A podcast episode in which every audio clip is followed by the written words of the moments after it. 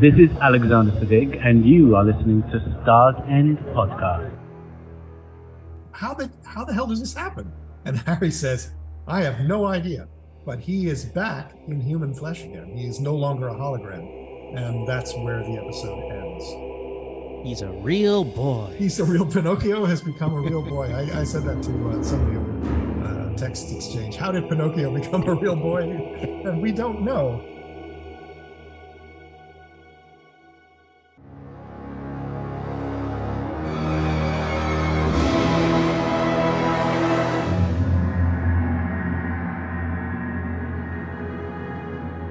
Hello, and welcome to Season 4 of Star's End, the podcast dedicated to Isaac Asimov's classic sci fi series Foundation. I'm John, and together with my co hosts Stan and Joseph, we'll be watching and talking about Season 2 of Apple TV's Foundation series, episode by episode. We're glad you've decided to join us.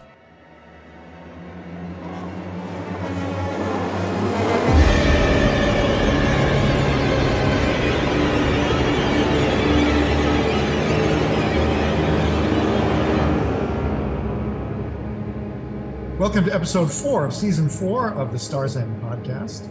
Once again, we apologize for the misalignment of our episodes. We're going to be covering episode three of season two of the TV show Foundation. And this week we have a special guest, a returning guest, Rick Tetrault, who was our guest way back in season three, about 13 months ago, before season two had come out. Season one had come out. Rick, uh, you had not watched season one at the time. So Tell you what, why don't you give us an introduction? Because my habit is not to give introductions. Let you introduce yourself and maybe talk about how you went back and watched season one of uh, Foundation. Well, thank you very much, and thanks for having me back, uh, gentlemen. It's always a joy to talk to y'all. Um, uh, I am uh, one of the co-hosts on that Star Trek podcast on the Infinite Potato Alliance podcasting network. Uh, you can find us at infinitepotato.com. We have uh, lots of geek oriented shows there. And uh, yeah, so that's mainly what I do. If you want, if you want to hear anything else, I have to say. Oh, we also we just started a new uh, a new show that I keep forgetting to mention called Moon Show, which is a For All Mankind podcast. No, oh. if you're not watching that show, you should be. It's amazing. It's like 21st century Star Trek. Yes, it is. I've heard a lot of good things about it.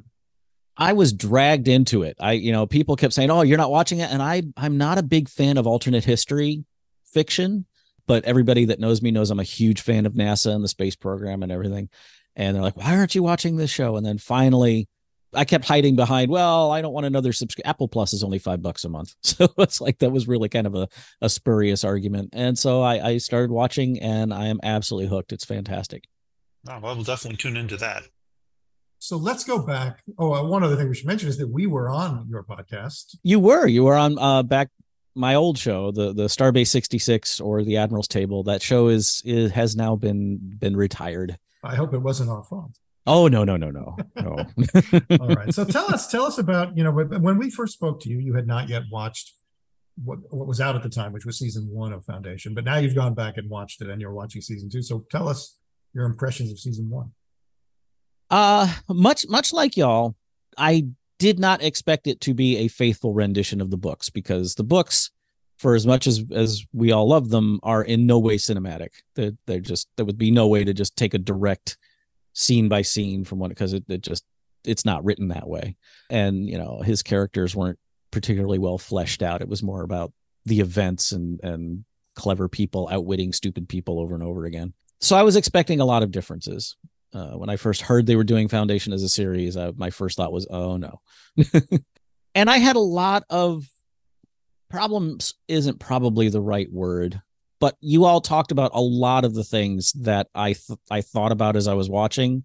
I, I like the fact that they're bringing more diversity into casts and just in general in television now, especially in genre fiction.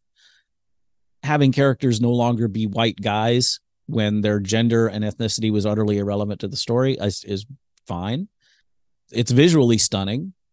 I have big issues with Demerzel. And I, I know that you all have wrestled with the absence of any sort of laws of robotics involving Demerzel. It's not necessary. It's I've I finally gotten past it, I think, for season two, because after after the first episode of season two, which was really good, I was like, all right, I th- I think I'm finally letting go of the source material. and just enjoying the series for what it is. You know, and when when we do get a, a, a named character that we recognize the name, that's a nice little bit of icing on the cake. But I'm no longer expecting this to be the foundation that I read. Now it's been a long time since I read the prequels. I think I read them when they came out, and that was the last time I'd even looked at them. So I'm I'm not sure if we're getting some stuff from there sprinkled in now or not. I, I think as a series, I think it stands quite well. You know, there's definitely a Dune influence. There's definitely a Game of Thrones influence uh, going on. It's a lot more violent than the books, although there was a lot of violence in the book. It's books. It just didn't. We didn't see well, it. we talked about that last week. How many billions of people the Second Foundation allowed to die? I mean, it's yeah, forty billion just on Trantor. I mean, there, there's a lot of death, but you don't see it. yeah. One thing, and the, and it was reinforced by this episode we're going to talk about today, that really stands out, though, with all of the violence, is a lot of the people, well, pretty much all of the people who we've seen executed, who were like knew they were going to die, really didn't seem to be all that bothered about it.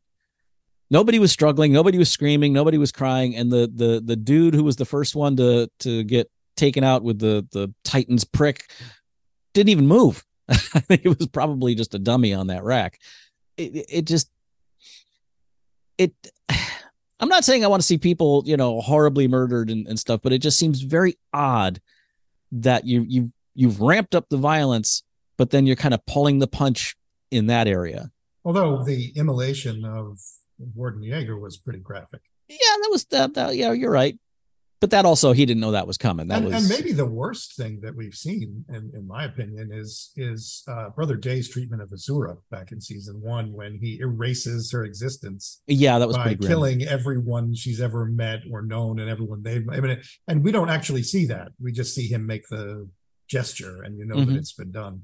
And uh, and it's, so that actually happened off camera as well.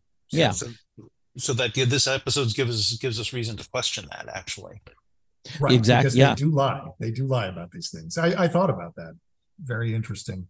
So let's talk about uh, episode three of season four. In, in general, I think they slowed things down. Episode two introduced an enormous number of story elements and a lot of, uh, they sprinkled through a lot of references to the original source material.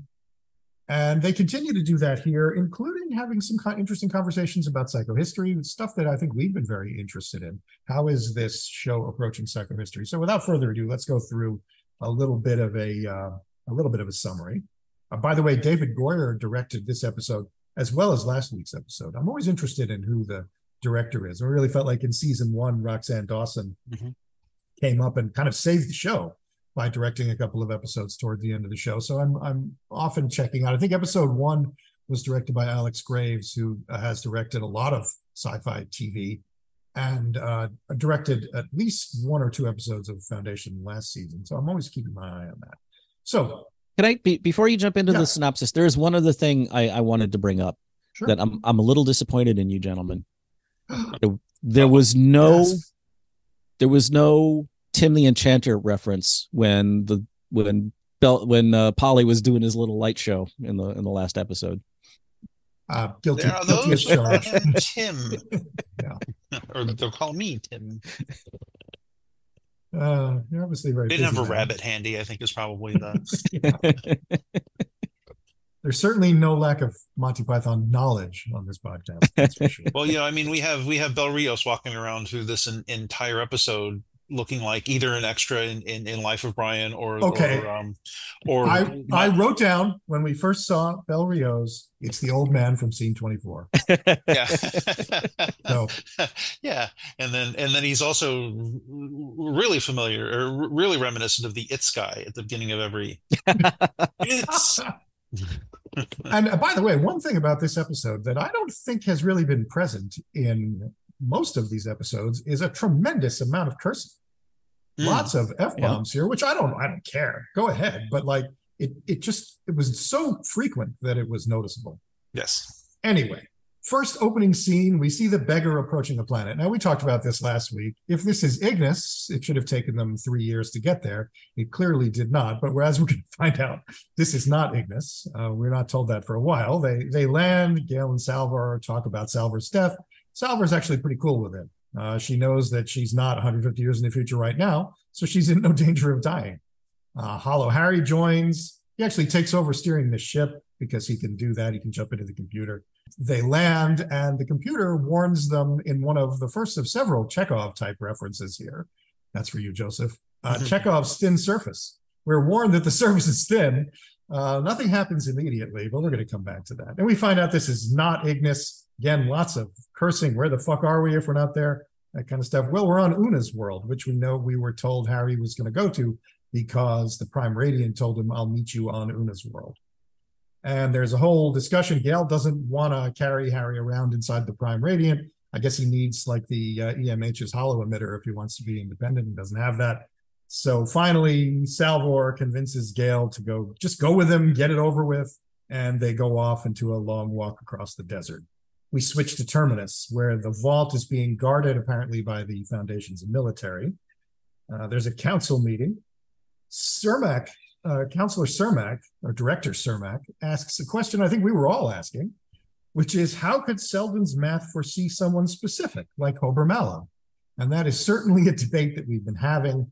Uh, I attempted last week to get them off the hook on this type of thing by separating the Prime radiance ability to update itself on what's actually happening and its view into the future with what the plan is planning for. And there's going to be more talk about that. But I thought that was a damn good question. How the hell does the vault even know about the existence of someone called Mallow? But Polly is very much of the opinion that they got to get Hober. If the vault is asking for Hober, you got to go get him. And it turns out that Polly knows Hober personally. Um, he's a failed priest. He's now a con man. The character of Hober appears to be a mashup of several characters from the original source material, He's a little bit of Linar, uh, Limmar Ponyets. He's a little bit of Lathan Devers. He's maybe a little bit of Hober Mallow. He's certainly not the Hober Mallow that we encountered in the books, but it's a familiar name. Makes us happy. And they have to go to Korell, which is a planet from the original source material. Although, again, it's going to be handled a little bit differently, and there's going to be a little bit of a mashup of characters.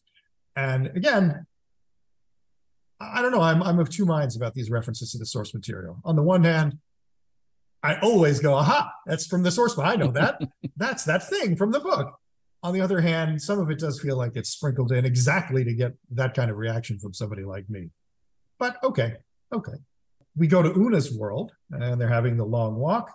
And in our second Chekhov reference, we have the autonomous mining machines, which are just sort of standing around doing nothing. Gaal asks Hari what they are. Hari says, they were here to mine, was it the polonium, whatever it was they were taking off the planet, but then they got turned on the populace. And, uh, you know, he says that we're here because the Radiant asked for it. And then there's a big backtrack into psychohistory, a very, I thought, very interesting and important conversation here between Gaal and Hari. Hari is complaining about Gaal wanting to do something about Salvor's death in the future. And he says, My plan makes small changes in the present to adjust large events in the future. You want to observe one very small event in the future, the death of a specific human being, and apply massive forces in the present to avert it. And that's, to me, very much what. Go ahead, Joseph. Yeah, I was going to say that that that conversation actually annoyed the crap out of me. Okay. because they're they're on the same side basically both of the things that they're they're you know both of the things what they want to do if they want to both you know avoid Salvor's death. Actually, Hari's free, completely wrong. I think to to think that Salvor's death is inevitable. But if he does something subtle in the present to change the future, then if the future's changed, Salvor is probably not going to die that way. Well, I agree with you. Although you know what he's kind of saying is that I don't think he's saying that it's inevitable because I think he is saying we can make changes now that will change the future. Right. But which I'm is the whole idea. About, right. I'm thinking about the big picture and I'm setting up the conditions that are going to make the big picture work. You have a personal stake in this one person and you're willing to sacrifice a lot just to change that. So I, I think it's a, actually a legitimate complaint. But let's yeah. move past that. Yeah, uh, but, then, ahead, but but then it would be very easy to fix that. It's like if, if we get things going in the right direction with our subtle changes now, the entire thing you're worried about is taken care of. That would be the fair, smart thing for him to say. I think it's a fair point. It's a fair point. He also says every historical about Salvor Hardin solving the first crisis. Every historical condition was on her side. If it hadn't been her, it would have been someone else. And that is very true to the original idea of psychohistory. Yes. He is not interested in Salvor Hardin. He wasn't aware of Salvor Hardin when he met her at the vault or when other Hari met her at the vault. And uh, Gaal accuses him of being self centered. And he says, Well, Gaal, it is my plan. And uh, they go into the ruins. He does mention Yana again. I thought we might meet Yana. Uh, as it turns out, we're not going to meet Yana.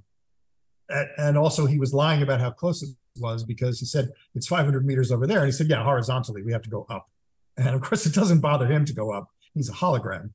An interesting thing that was pointed out by a, a viewer is that if you look carefully at Gaal and Hari walking through the desert, you only see one set of footprints. I wrote that And- down. Ah, yeah, okay, You're, I'm not going to make the obvious joke about the the whole Jesus thing, I, I did think of that too. but it's accurate because he's a hologram. He shouldn't be making Yeah. footprints, and he doesn't make footprints. So I thought that was a nice little touch. Uh, we switched to the Lepsis penal colony, and as I wrote here, it's the old man from scene 24 Mhm. uh, to make that Monty Python reference because we see a guy very bedraggled, long hair, looking terrible. Uh, it's a cruel place. We see a slacker getting zapped, and then when when our old man goes over to defend him, the guard just shoots the guy. So uh, that's prisoner 713 who now has our attention, and a ship arrives, and Demerzel arrives.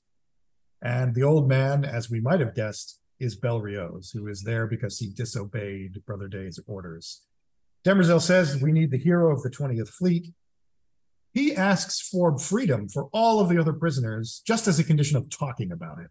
They go back and forth, but Demerzel agrees for better conditions for the prisoners, and he says, Oh, fine, I'll talk. Just talk. At some point, he says, Tell Empire he can go fuck himself in his big blue fucking dress. and especially in the particular accent, the particular British accent he has, it's a, it's a great line. But Demerzel says, We have something for you. We have Glawen Carr, uh, Kerr, and that is Belriose's husband. They told Bell that Glawen had been executed six years before, and Demerzel says, Nope, that was just part of the punishment. He's actually alive. Which brings us back to the question of Azura, back from season one. Brother Day said, We eliminated everyone you ever knew, everyone who's related to you. Uh, p- perhaps they didn't actually do that. I mean, that, that would have they would have had to go to a lot of trouble to do that. We're, we're finding out that maybe when they say these things, they're not telling the truth. I don't know. I like to think they didn't really do it. But now that Belriose has been told that his husband is alive, he can't say no. He absolutely can't say no. So he follows Demerzel. We go back up to the cave, to the mystery door. More Dungeons and Dragons happening here. Yale has to roll for traps or something. And uh, Speak does- friend. yeah, she does. she does figure out the secret of the door by pushing on it. Uh, the door opens. A woman comes out, and from the cadence of her speech, once again, Gaal recognizes her as Kalle, the famous mathematician that uh, Gaal solved her proof. Um, That's who it was. Okay. Yep. She can take Holo Hari inside. She says, I have, I guess she's got an emitter of some kind that can support the hologram. She takes Hari inside the door, very quickly shuts. Oh, they, by the way, one interesting point there is that Gaal shakes hands with Kalle. Kalle seems like a real person. That's not explained. There's going to be a lot here that's not explained. The door shuts. Gaal is locked out. Hari kind of says to her, You know what? I might not see you again. We should probably say goodbye. The door shuts, and Gaal yells a curse, and uh, she's stuck outside. Uh, before Hari goes inside, he says, If you don't hear from me in six hours, leave. Okay. And then we go to Korell, and we see a conversation between the Commodore of Korell and Trader Ponyets, as we're told, trying to sell him something. He has a very used car salesman, sleazy kind of uh, approach. Ar- Commodore Argo says he wants no religion. This is very uh, reminiscent of Askone, where uh, they were trying to sell something without bringing the, Askone didn't want the religion. In any case, Ponyets supposedly says, "Oh no, I don't care about the religion. I just want to sell things." The uh, the Forcer, who apparently is the Commodore's chief of police, immediately recognizes that this is not Limmar Ponyets. It is Hober Mallow, famous con man. And there's a long, complicated scene ending with Mallow using a sort of a, a well, he calls it a castling device, which switches two people, switches their positions. And, and Mallow winds up trying to steal the eye of Korell, a very valuable jewel out of the Commodore's sword. He fails. They arrest him. Um, you know, the, the MacGuffin is this switcheroo device. So they arrest Hober. There's not going to be a trial. They're just going to be, he's just going to be executed. Uh, we switch back to the palace. Bel Riose is offered a chance to clean up, but he says, you know what? I want Brother Day to see me the way I am now. And he goes to Brother Day with the long, straggly hair and not having cleaned himself. And he goes to see the Cleons. And there's a whole kind of verbal fencing thing that goes on. They do get to the point of telling him that the Foundation is the enemy. At some point, Brother Day just gets tired of it and says, you know what? Kill the husband, send him back to send him back to the penal colony. And he says, look, I want a private conversation. And they have a private conversation. Uh, very interesting. Brother Day says, I bet you'd like to hit me. And you know go ahead hit, hit me. You know one option leads to you being reinstated and and doing this job for us. The other option leads to the death of your husband and you get you get sent back to the penal colony. And rios will not hit him because he took an oath.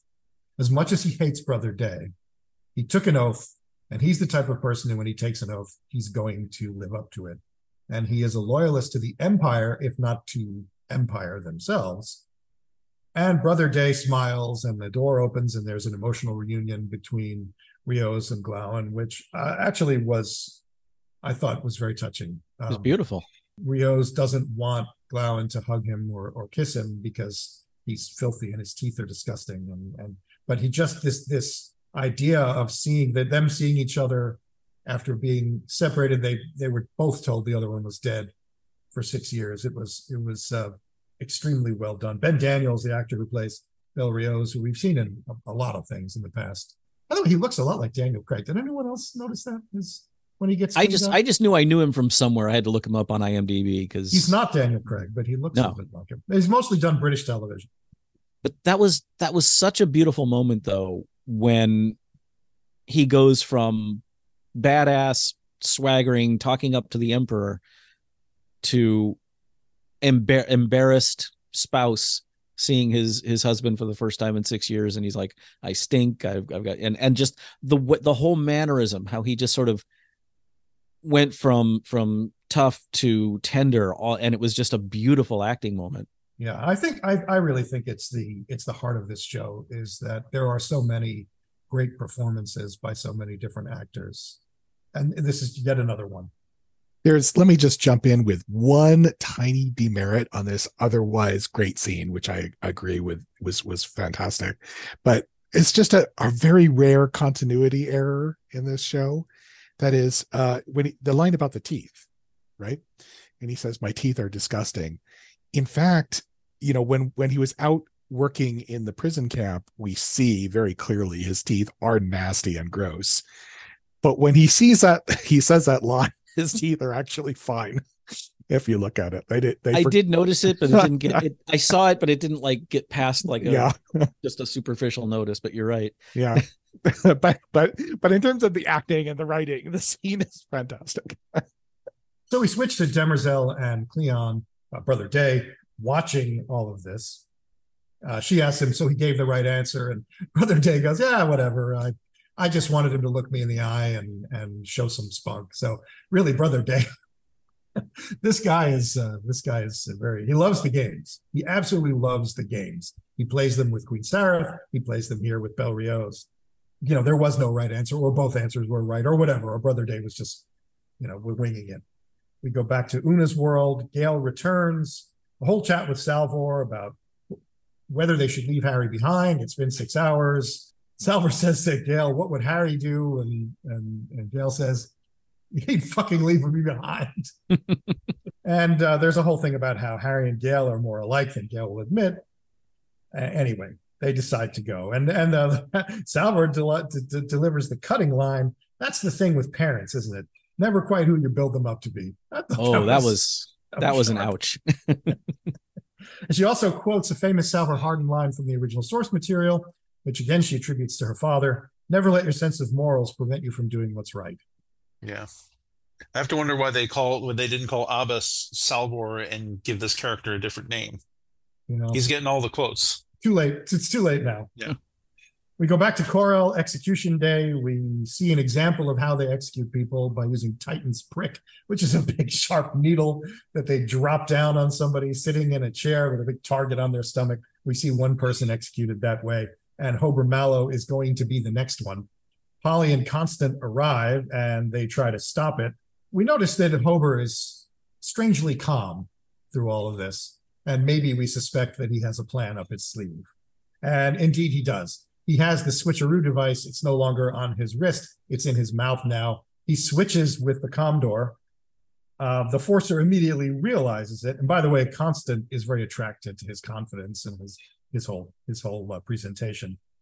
Hober makes his escape, and Polly and Constant arrive, uh, realize that he's going to steal their jump ship. He knows they have a jump ship, and he's going to steal it. They arrive just in time to stop him from stealing it.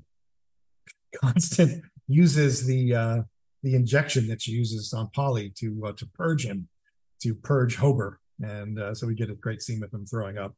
So we switch to Trantor, and we see Belriose and Glawen arriving on the flagship. He, he again is uh, Glawen says we could just grab the ship and go, and again Rio says he won't break his word. And by the way, throwing back to what you were talking about last time, uh, Joseph, the concept of the weak emperor and strong general is something that Riose mentions. The weak emperor needs a strong general, he says. And that is a switch from the books where we had a strong emperor and a strong general. But, you know, I think maybe it works better this way. Anyway, they they get on the ship. Everyone clearly, this is one of the situations they all love their general, including uh, we meet a spacer with a name called She Bends Light. And there's a little bit of banter between Riose and She Bends Light. Everybody goes to sleep for the jump, although noticeably Bell and Glawen don't maybe we didn't see them going into the sleep I don't know. The uh, she bends light said to says to Bell, "I hope you haven't forgotten how to fold space." So I don't know what's going on there, but do they have the ability to stay awake during the jump? I don't know that it's important, but it was noticeable. Yeah, one one thing I actually want to say about that scene is it it really impressed me when when Riose is is walking onto the bridge. He just seems completely in command and yet so so utterly comfortable he's not stiff at all. And and usually when someone tries to be military, they get a little bit stiff.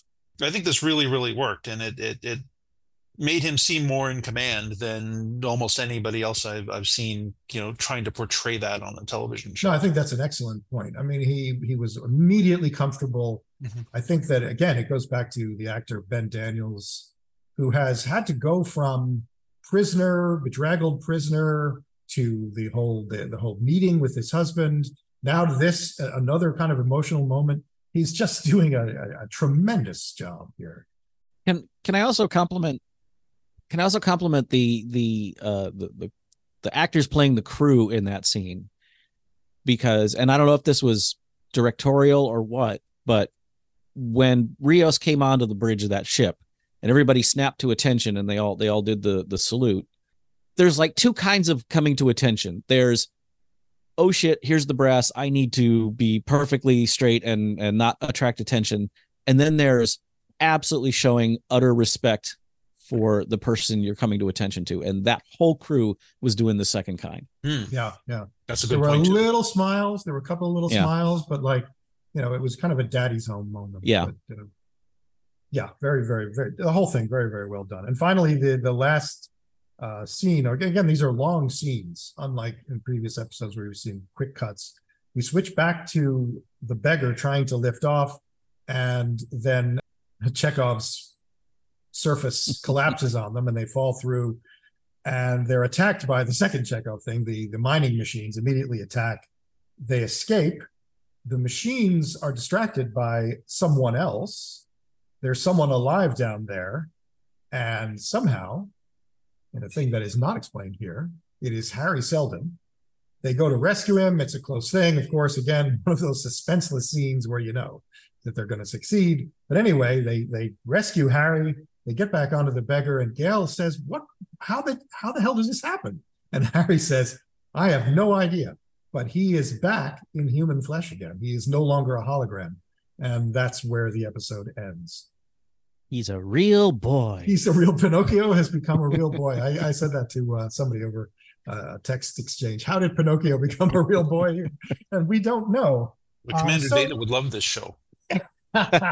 so you know it was there was there was action and clearly the final scene was an action packed scene. But again I, I only counted depending on how you count the different scenes only 11 different scenes this episode. In other episodes we've seen into the 30s of, of scene changes. So the scenes were long and uh, a lot was done in them. It really seemed to be a slowdown from last week when so many new elements were uh, were introduced. Again i am left really wanting to see the next episode. So I, will throw it open to you guys. What uh, what did you see here? What what what do we make of this? It it was interesting that you mentioned that it slowed down because there were especially watching it a second time, the the door scene, the miner bots at the end, and and like you just said, the suspenseless retrieval of Hari. I don't think they did anything to to help the episode. You know, the they all it was kind of like like with the door scene, it wasn't enough to make it an issue of how are we going to get through the door. So they might as well have not bothered with it being something they had to get through because it was like, oh wow, how do we open this? And and then she goes, oh this. so it was kind of like, yeah, what? Like it was just we need to add two minutes to the script here, so fuck with the door for a while. The solution to opening the door is to push on it. I mean, this is yeah. not a big problem. And then when when the beggar falls through the planet, you're thinking, "Oh, this ought to be real hard." And I don't know if y'all have ever seen the the the YouTube channel uh uh pitch meeting. Yeah, of course. I love pitch meeting. Um so, you know, they fall through the planet actually, and there's the miner bots. Barely any meeting. Exactly. the, the the they had no trouble getting away from the miner bots even though the ship fell through the planet's crust and but yeah, and so the, again, that was just wasting some time and a lot of very special effects people spend more time hanging off of the beggar than flying it. It seems lately. Um, but you know, like you said, there was never any doubt that she was going to get Hari. So why pad it out? So there was there was a little too much of that, and the, the long walk. it, was, it was a long. A it was a long walk. walk. Um, Although you can say that the long walk actually had a point to it, which was we're walking through the desert. It's you know it's a big deal. True, true. It, but it could have been. I think they could have cut some of these scenes down or eliminated them and then put some more important plot points in. I, I agree. I mean, ultimately, you know, we have a guy here who has done superhero movies. I think you know he he, he falls back on action sequences at times. I think when it feels like we haven't had any action for a while. And of course, it is one of his complaints, and one of the legitimate complaints about the books is that so much action happens off camera. Yeah. And we're not going to do that. We're going to show stuff.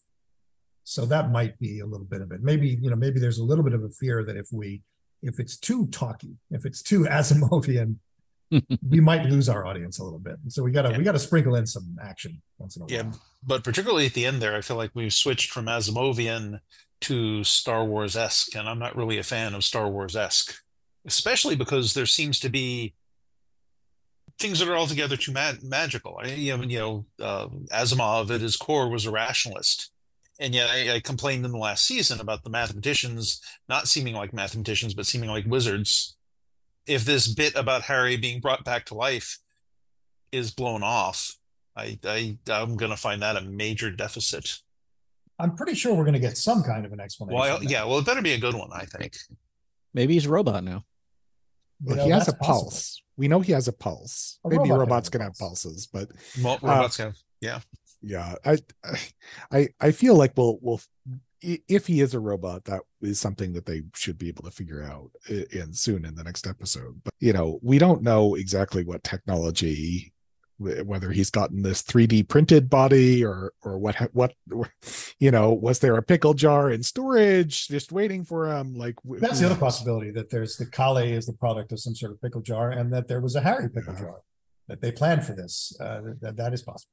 I I do think I want to know exactly who Kalle is because we uh, like the last time we saw her she was a manifestation or like a, some kind of avatar of the prime radiant inside the prime radiant, right? But now, was there a prime radiant on this on this Una's world? Like is in in that little vault there, the the cave? Was there some? Is there some? Like who knows? Like, and plus, Gaal seemed to reach out and touch Kalle. Yeah, right? there was a handshake. They, they, right. And, so, not only was there a handshake, just in case we might miss it. Right. It takes up the entire screen when you see yeah. exactly so so yeah some something there's some other thing going on here i feel like which is awaiting explanation in addition to the explanation of Hari's body I know y'all brought it up uh last week, and I I don't recall. My my brain, uh, folks, forgive me. We I'm, probably I'm- don't remember either, but go ahead. My brain's not firing on all its cylinders today. I'm not so sure I'm terribly comfortable with the thought of the Prime Radiant becoming sentient. And that certainly seems to be the way they're going with it. Like when Hari says, "The Prime Radiant told me to come here," I'm like, "It's a, it's a big overhead projector. It's not supposed to be I, driving the." I think we mentioned it I, I i remember voicing some So we we talked about it, and and uh, especially in reference to its ability to see into the future, that the Prime Radiant is saying, "Hey, there's a problem 150 years from now when the mule arrives." And in the books, the mule's the big problem about the mule was that he was not foreseeable. Yeah, And so I tried to kind of split the difference here, but kind of provide a loophole. I referred to it a little bit earlier, where I'm trying to separate out what we can see about the future, and Gaal has visions of the future. So there's a, I'm trying to separate seeing the future and actually being able to plan for it. So the Prime Radiant and Gaal together have this ability to see the future. The plan, though, is something else. And so being able to see the future is a tool here. It says, okay, we can look into the future and see what's happening, but we need a planner. We need a Hari or a Gaal who can make the proper adjustments here in the present to keep the plan on track. And so I'm bending over backwards and twisting myself into a pretzel a little bit here to try to produce a, a, a loophole to explain how we can, on the one hand, see the future, and on the other hand, plan in the present for it. So, I, you know, I, I fully admit to the thinness of my loophole, almost like the planet, the, the surface of uh, Una's world. But it's an attempt. It's an attempt, and I hope, by the way, that David Goyer and his team have put at least as much thought into what they're doing as I'm putting into what they're doing. it's something I always want TV shows to do is like, if I'm going to sit here and speculate about these things, you people who are making this show should damn well be doing it. And he, he indicates through interviews and his podcasts, whatever, that he does go through these processes and we'll see. We'll see what kind of an answer we get. And we'll see. I don't know. See, I'm I'm coming out of this episode. I am far less confident of that. Well, I mean, what about Joseph? The fact that they they actually address directly the whole concept of planning and psychohistory, and you know, I, I felt like they were really trying to bring us back onto that track.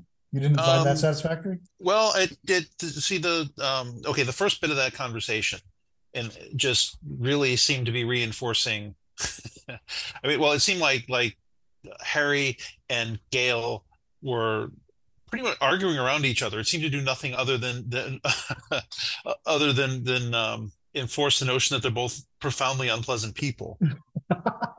and then um who are clearly not getting along. And then, you know, I, I um you know that that that bit of the conversation where you know it's like well what Gaal's doing versus what what what Hari's doing you know didn't work for me because I, I, that that didn't feel like it had enough thought go, going into it. I mean you change something in the present and you know we we have conceits about how things are going to stay on the same track but honestly you know you, you change something as simple as somebody being conceived a few seconds later or a few seconds earlier, that could be an entirely different individual.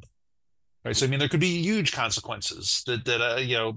But the the thing that actually, particularly particularly you know, kind of undermined my confidence was when Hari said, "Oh, at enough scale, I am irrelevant," because such a central point in the previous episode was um, that, oh my God, Gaal stopped Hari from creating the second the, the second foundation.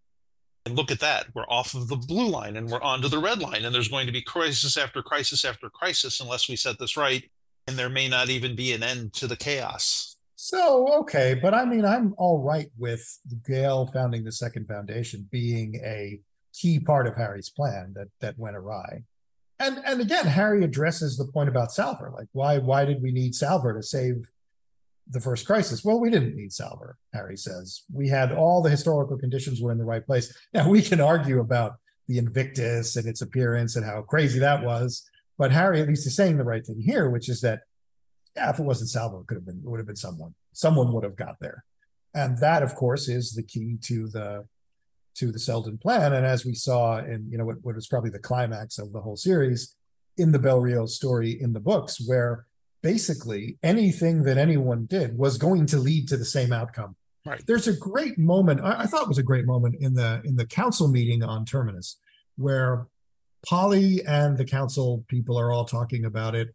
And Sermak says the thing he says about how how could the plan have seen Hober Mallow? And and Poly gives this analogy that there's a mountain range and we're being directed towards a mountain pass and all our paths lead to that mountain pass and god damn it let's just go through the pass because that's what seldon had planned for us and and that's i think that's a very good image of the way psychohistory is supposed to work yeah Absolutely. we see we see the mountains and there's just a and every path that we can take is going to take us there so let's let's just give into that and go to the mountain pass so i, I you know Yeah. there i what i'm trying to say is it feels like there's a really strong effort here, not just to sprinkle in uh, elements of the original source material, but to really go back to psychohistory and, you know, talk about the role of individuals in psychohistory, the role of historic forces, and those are all themes in the books.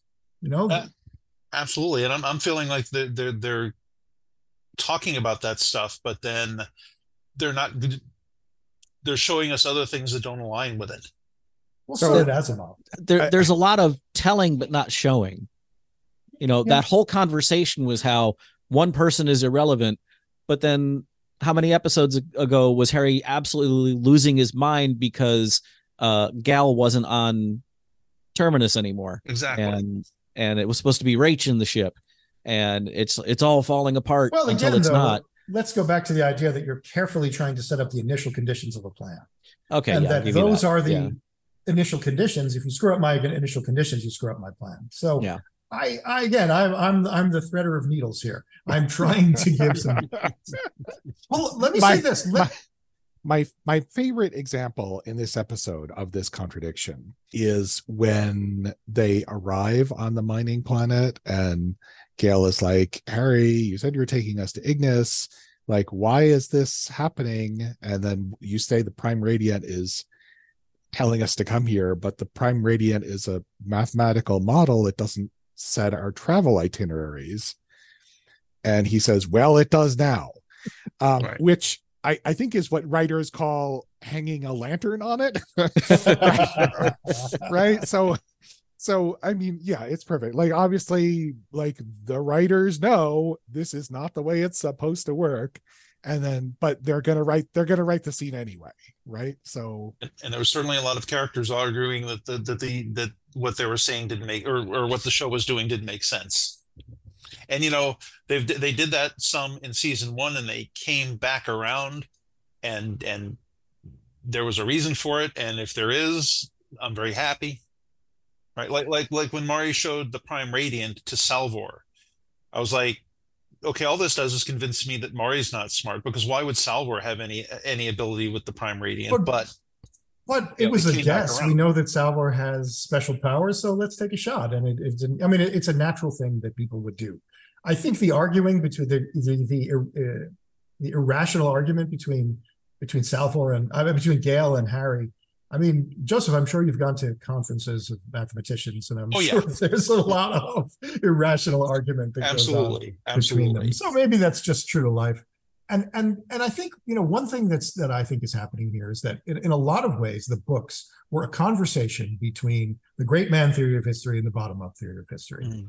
And to some extent, that is what is happening here. There is a conversation going on between these two theories. And what I wanted to say is the Belriose story in Foundation and Empire was really the culmination of the plan. It was the Mhm. plan working at its best. And let's maybe see how this story comes out. I, I would think that we are on a path that could lead us to the Belriose story being that same culmination of psychohistory to be immediately overturned as it was in the books by the appearance of the mule. Mhm. And if that's true, then I don't think we can complain that they're not being true to the books. I think that's as true to the books as you can get. However, it is that we get there, whatever path we take to that mountain pass. If we get there, I think we're all going to have to say, well, you know, they're they're doing what was advertised. Well, you know what would take some of the curse off of it for me, and I'm I I can't I don't I have absolutely no basis for this other than trying to find a loophole for myself. Is if the second foundation really is still on Trantor, and this iteration of Hari doesn't even know it.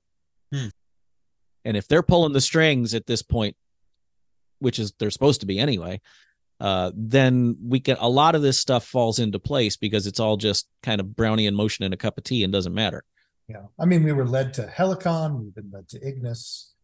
You know, you're right. We could be getting completely head faked. And we do know from what Dan brought us last week, uh, the the list of cast members, we do know there is a cast member listed as the head of the Mentalics.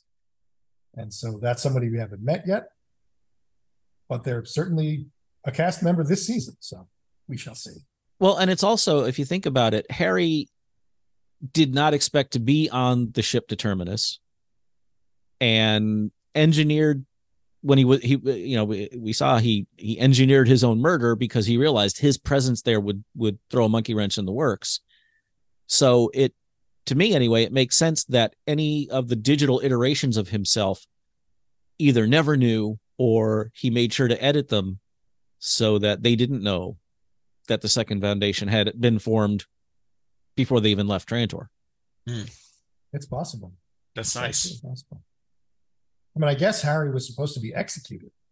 That was what he thought was the the, the highest probability. And Yeah. Gaal, again, Gaal circumvented that or short circuited that by her bluff with the Emperor, saying if you execute Hari, then you know the, the- you'll be dead within five years or whatever it was. And Hari was actually expecting to be executed, which is why he had to engineer his murder and et cetera, et cetera, et cetera. It also Wheels may, within wheels. Those were wheels. also might be why there's so many copies of him floating around. Yeah, well, now my prediction was that the multiple copies of Hari were going to get merged into one. I think making Holo Hari into a real boy may have made that difficult to impossible. So we may get Hari meeting Hari at some point. And there may be more Haris. Do we think we're going to get to keep Okona? I mean, uh, uh, No, that's right. That's right. I, I, I, had that reference in mind too. Is that who Hober Mallow is? I I think he's he's closer to he's out closer to the outrageous Okona than he certainly is to the Hober Mallow from the books. Yeah, well, it's clear that he that the vault thinks he's playing an important role. So I believe we are going to get to keep him. We're going to go back to Terminus. I doubt very much if he's going to meet the fate that Gordon Jaeger fe- uh, met, being immolated by the by the vault. So yes, I think the answer to your question is yes. I'm going to go out on a limb and say Hober is going to play. Although what role he's going to play, uh, I can't predict.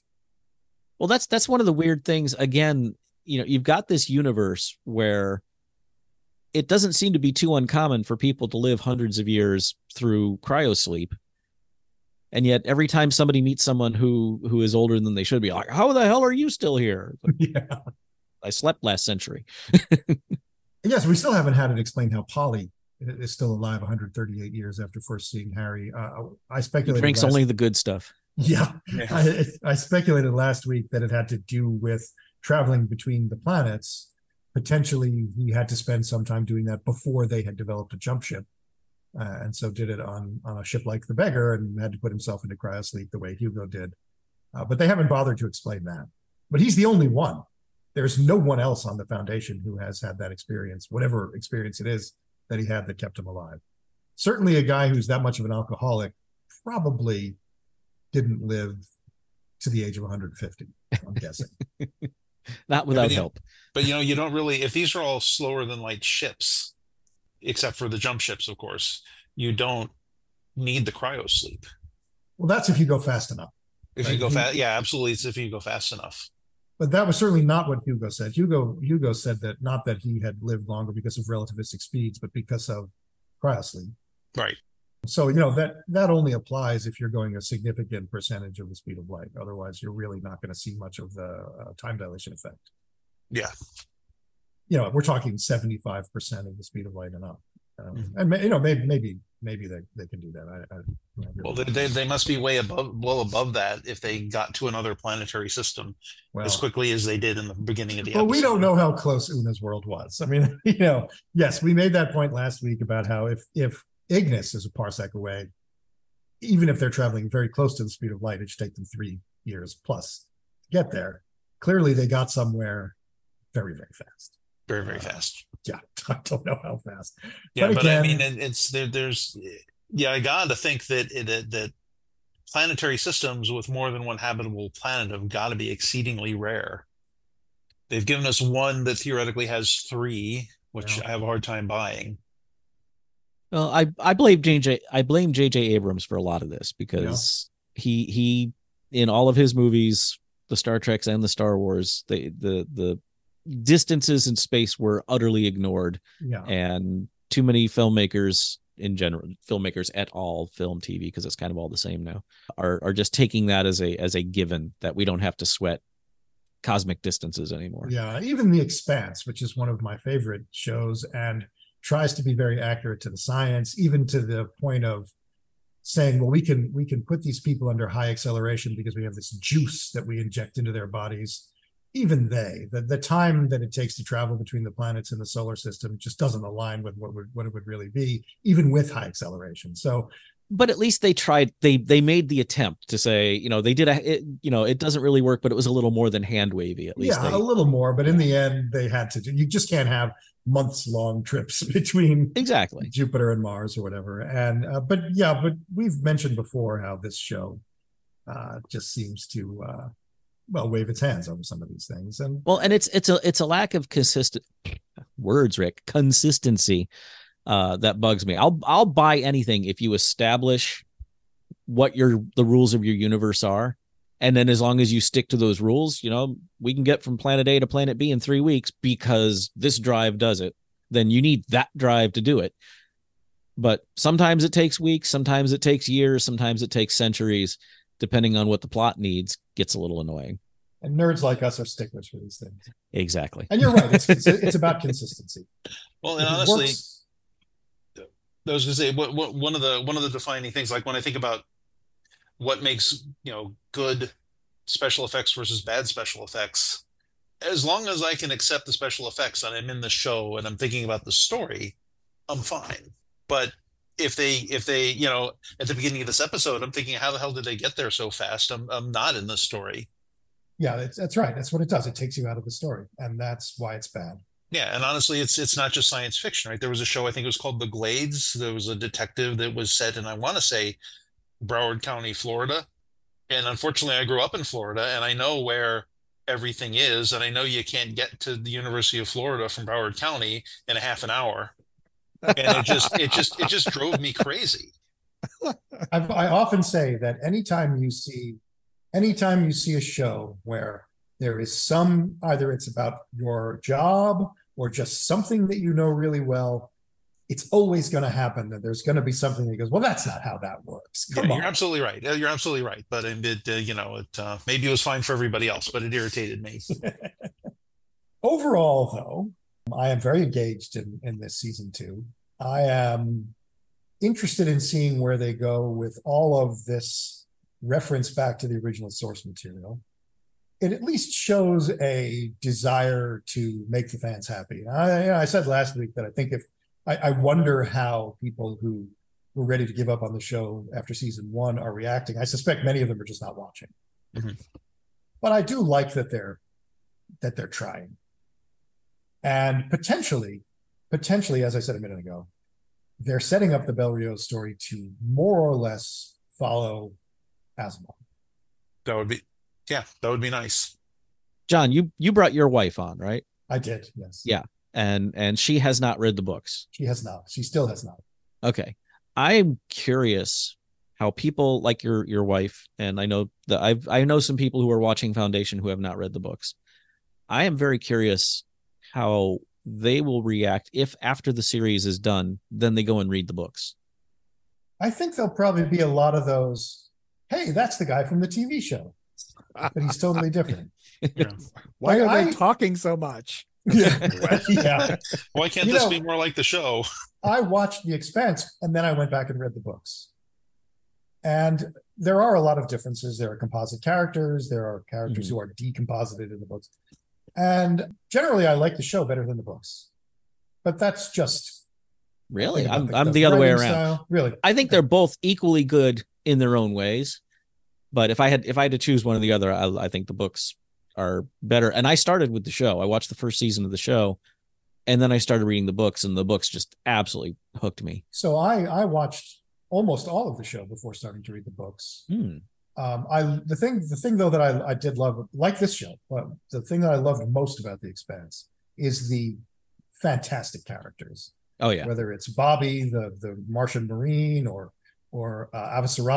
Just Oh, love I it. love just her. love uh, on and on and on. And uh, Cara Gee, who played um, what was her name? Uh, uh oh uh oh hell, yeah. Ro- anyway, Ro- Drape, not Draper. Draper? no, no. Draper is no, the soldier. that's right? that's Bobby. Yeah. Um. She's anyway, a lot of people are- character. Yeah. She's- a lot of people keep comparing her on. Right. She's not the same in the books, but I loved her in the in the TV show. There's the character that David Strathairn played, uh, who again is not the same in the books. Although Amos is pretty much the same guy in both. Amos, love Amos, love Amos so much.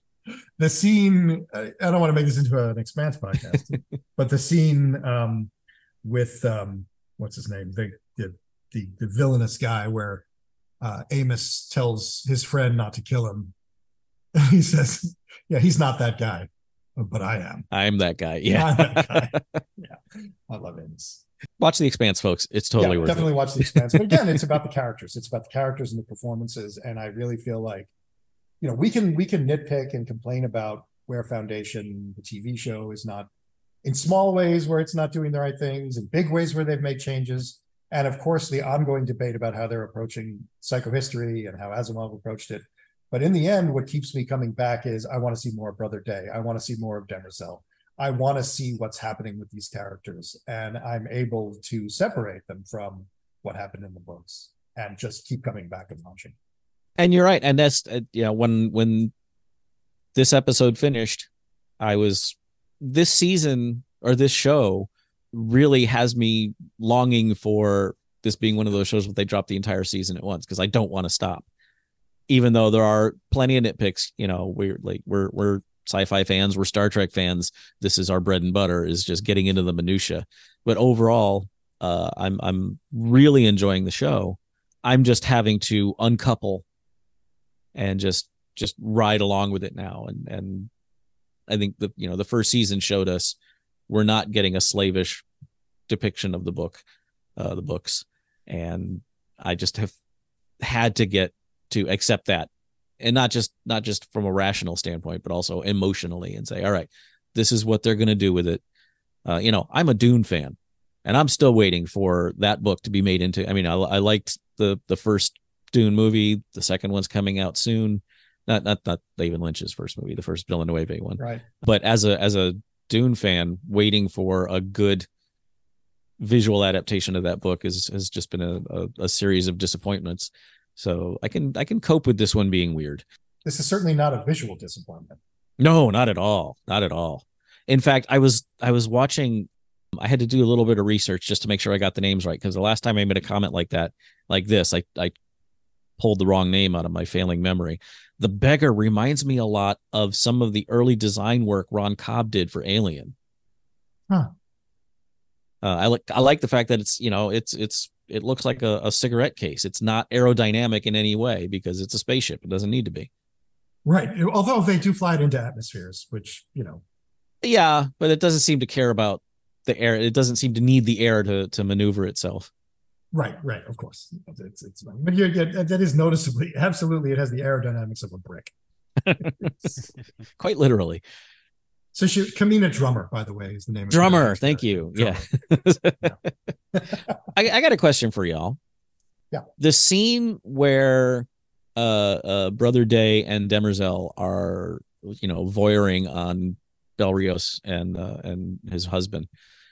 Aside from just being creepy, she had her hands on his head. What do you think that was just her keeping him aroused, or were we watching some manipulation going on? Hmm. I was afraid that she was just going to snap his head around and just decant another day. That there was that there was something sinister going on. Yeah, aside from being creepy, I think, well, I, I think that there's some manipulation there. I think the whole, I think she's somehow behind that whole, I'm going to get married and end the genetic dynasty thing. Certainly, book book Demerzel, as we know, has the ability to manipulate minds. Mhm. So far, we haven't seen any indication of that from TV Demerzel. I, I thought a Although bunch of things use about this. endorphins pretty effectively. Well, that's that's true. I mean, I thought a couple of things about that scene. One is that it's a kind of a funhouse mirror image of what they're watching. Like they're watching a true tender moment between two people who love each other. And they're mirror imaging it in their really weird kind of mommy, Mhm. you know, and she's saying, Oh, you're doing well, you're doing great. It's that's just so incestuous, that relationship. And obviously we know it's been consummated. And I think they were trying to show that contrast on the one hand. Yeah, actually, I think uh, what something you said there that sparked a thought. I, I think we've got Brother Day on, in this episode, and, and and they're just kind of reinforcing it, kind of being insecure, maybe maybe showing signs of being the weak emperor that we need for the Bel Riose story. Well, although that what was a that was said. yeah. If if you're a confident emperor, I don't think you you bitch that much about you know uh, empires needing confidence when when he's confronting Bel Riose. And you know, there she's really having to reassure him. So I Yeah. mean, they might be going somewhere with that. So I, I thought there was a lot going on in that scene. I thought there was the sinister, you know, she she could at any moment snap his neck. There's the weird sexual thing between them. Then there's the contrast with what's going on on the screen. And then somewhere on that, somewhere in all of that, I think there is a true emotional connection between Day and Demerzel.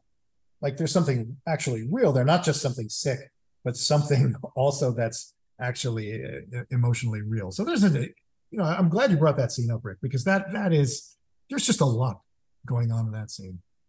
What else have we got from this from this episode? Well, so I got so I got I got a general question. Go for it. Is the Foundation, from what we've seen, now more technologically advanced than the Empire? I I think they've at least reached a point where they are widely disseminating technology that maybe the Empire has some of, but it is held very close. You know, there are things that the emperors have that nobody else has. Mhm. And the foundation has an interest in distributing that type of technology. Now they are doing it as they did in the books through the religion. So I think there are they're sort of passing the empire in their technological abilities. And they are also making it, I think, attempting to make it more widely available to everyone. That's my read on it. Yeah, because I think if if you look at the um, what is it? What what do they call it? What does um Poly call a ship? I think the Spirit. Uh, if you if you compare that to the Empire's jump ships, in fact, that when when we see Bel Belriose's ship leaving, you know, you know, leaving that dock, it looks the side is rough and it looks unfinished, which is um, which was sort of interesting. But they seem to be so much better at at the uh, the jumps. It's so so much more casual on on the the spirit. Yeah. That I'm thinking that they might start having that technological lay uh, this technological uh, advantage that we saw in the books. Yeah. Yeah, I absolutely saw it in the books. And, and a, a lot of it was about miniaturization, right? The foundation didn't have a lot of resources. And so they made things smaller and more efficient. And, you know, it's like what Hober Mallow discovers when he goes to visit the Empire. Uh, remember, he realizes that the Empire has been supplying, I guess it's Korell that the Empire has been Mhm. supplying. And he goes to visit Siwenna. That's where he meets Onum Barr. But he also goes and he, he sees a, a, a nuclear plant where no one knows how to run the thing. And he realizes that the Empire can build things like a shield that can protect a city, but they can't build a shield that can protect a single human being. Right. Now, that's not the same here. Obviously, the Empire has that technology here. They have the aura. They've had it since the very beginning.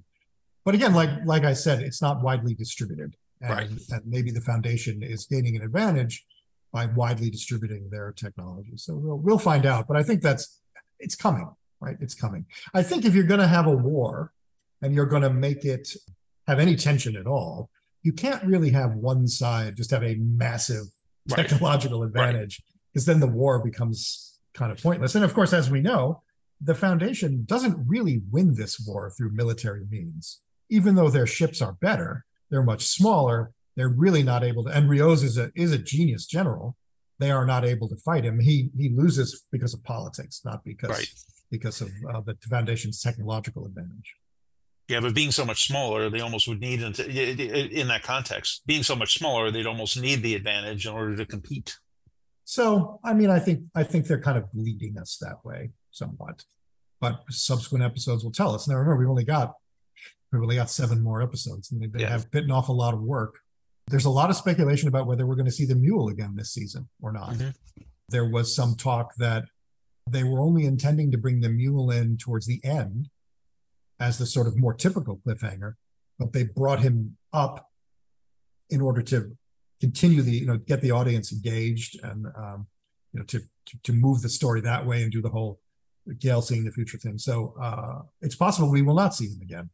Well, that would be good, or or at least if he just stays a tease, because I really think if they try to do the Bel Riose story and the Mule story and the religion story and the traitor story, that's going to be way too much packed into one Now season. I was I was challenged by a, a listener on my assertion that they're not going to get eight seasons and that they're going to wrap it up soon. And I was asked, "How can you be so sure?" And let me reassure everyone, I am not sure. I absolutely have no knowledge of that. Certainly, the speed by which they introduced all of those elements that you just mentioned, Joseph, into the into the story last week, kind of reinforced in my mind this idea that in the current streaming environment, it's really hard to get a lot of seasons and that you need to be able to wrap things up quickly. But I have no special knowledge. This is all speculation on my part. I think you're hundred percent right on it, though. There's this show is not getting eight seasons. If a Star Trek show can't get eight, can't get seven seasons, a Star Trek show that is successful on a network on a on a streaming service and a network that claims to be hundred percent behind it, and they're shutting it down in its fifth season, I don't I don't see this show going a full eight. Okay, am I wrong? I thought that I thought that they decided I thought that it was the producers deciding to end Discovery and move on to something else. It is that that's what I mean. The the Okay, but- the the bean counters are the ones that are kind of pulling the strings right now. Oh, look at Prodigy. Okay. Forget Discovery for a second. Look at Prodigy. They showed Yeah, one Prodigy, season, Prodigy, Yeah. made a second is- season, and then now they've erased it from existence. Yeah, yeah, Prodigy is is a travesty. But okay, see, I, I thought that the I thought that the the um, Discovery thing was a creative decision. Oh, oh, N- not that I, I, I, okay. I cannot say one way or another. I had never heard it, heard that. I had heard it was strictly a money thing. Well, let me ask you this, Joseph. Name for me a Star Trek show that has gotten eight seasons. Well, they the the three that got to seven seasons, they planned th- they were planned out to seven seasons, right? I mean, they they only intended seven seasons even from the beginning. But my Mm. point is that none, not a single Star Trek has gone eight seasons. Right. I think when- so it's hard Yeah, to I mean, I mean, Enterprise is the better better example there because they had I think they had the seven the same seven season plan as everybody else, Yeah. And then they But, got cut um, off at four. but they got cut off at four. I, I think when the plans for Foundation were made and the green light was given and they started working on this, I think that that the environment then certainly made it look like if the show was a hit, they could get eight seasons.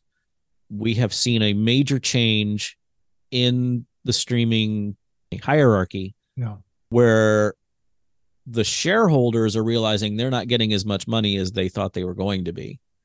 And so we're getting a kind of a, a stranglehold coming from above, not from a creative standpoint, but from a this was supposed to be a bottomless pit of money and now it's not.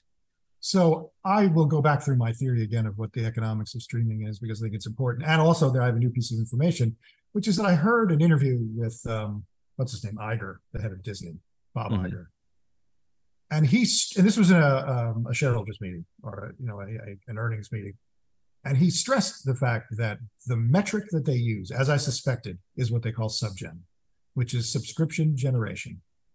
Everything is about subgen what gets the most subgen is what they're going to support. It's what they're going to market. And the first season of a show, this is not Iger, this is me. My theory is that the first season of a show is much more likely to get you subgen. Subsequent seasons may hold on to viewers, and some shows like Succession, where you hear a lot of buzz, like for instance, I didn't watch Succession And then I heard so much buzz about it, I went back and watched the whole thing.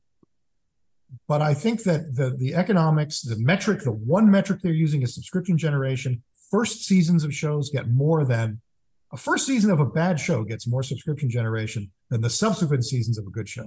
And so subsequent seasons of a good show are not being prioritized here. They really could care less about whether, whether they finish the story or not. It's all about subgen. It's all about Yeah. season one of a new show. And that is what I think is the economic that kills shows that want a lot of seasons. Yeah, that makes sense. And yet both Paramount Plus and Disney Plus seemed to very clearly try to string together like it's the Marvel it was the Marvel shows on Disney Plus and it was the Star Trek shows on Paramount Plus. They worked hard to prevent a gap from opening up to I think you know maintain the, the maintain the subscriptions. But I mean if if you're right, the smart thing to do if we want to support a show is to quit the service and come back to it. I guess. I guess. and and the prop well you know i didn't even think about it that because i was going to say the one thing i like about streaming that i think is a is a mistake but i'm you know i'm no business genius by any stretch is that there has since streaming started there has never been a penalty for terminating your subscription when the show you like is over and then coming back when it starts up again Right. and i wonder if got that, to that yet. They might. They might. they, they might they yeah but I wonder if what you just said, Joseph, might make some sense about that in that every new subscription, if they're not looking at people that left, they're only looking at new subscriptions. So every time you re up, it ticks off as one new subscription. I mean, you'd think they'd be more sophisticated than that, but I think what Bob Iger is telling you is that they're not. Yeah. Well, I, I there there's so much stuff in my life where I think that something halfway deep is going on, and it turns out, oh no. I'll be right, like, well, well, that can't possibly be the answer. It's too too simple. And nope, that that's what it is. yeah. Well, I think we've we've gone on for a while. Is there anything else that has burning questions that anybody has about Foundation? To get back to what the podcast is about. Okay, Podcast oh, yeah. Yeah. Okay. I got I got one last thing. I think. Okay. um, because I posed a question online as a poll. If we're going to have a bunch of Haris, what would one call a group of Haris? What would, you know, there, there's like clouders of cats and herds of cattle and whatnot. And so I looked at, I looked at what they call groups of groups of ravens.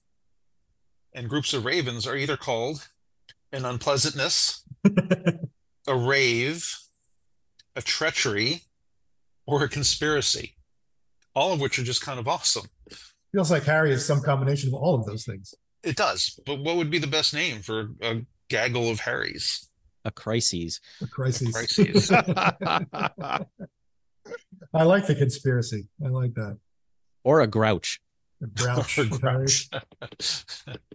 Dan? I don't know. I, I I would say a mathematics conference of Hari's.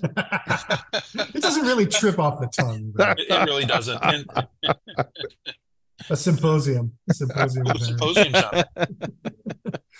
Well, Dan, have you got a moment of levity for us prepared? you know, this week it, it seemed like it was impossible not to go with the the whole uh Hober Mallow sequence, which Mhm. is is more than one scene. It, it it's the very rare example in this series of deliberate humor and and uh, you know humor here this is not like slapstick right?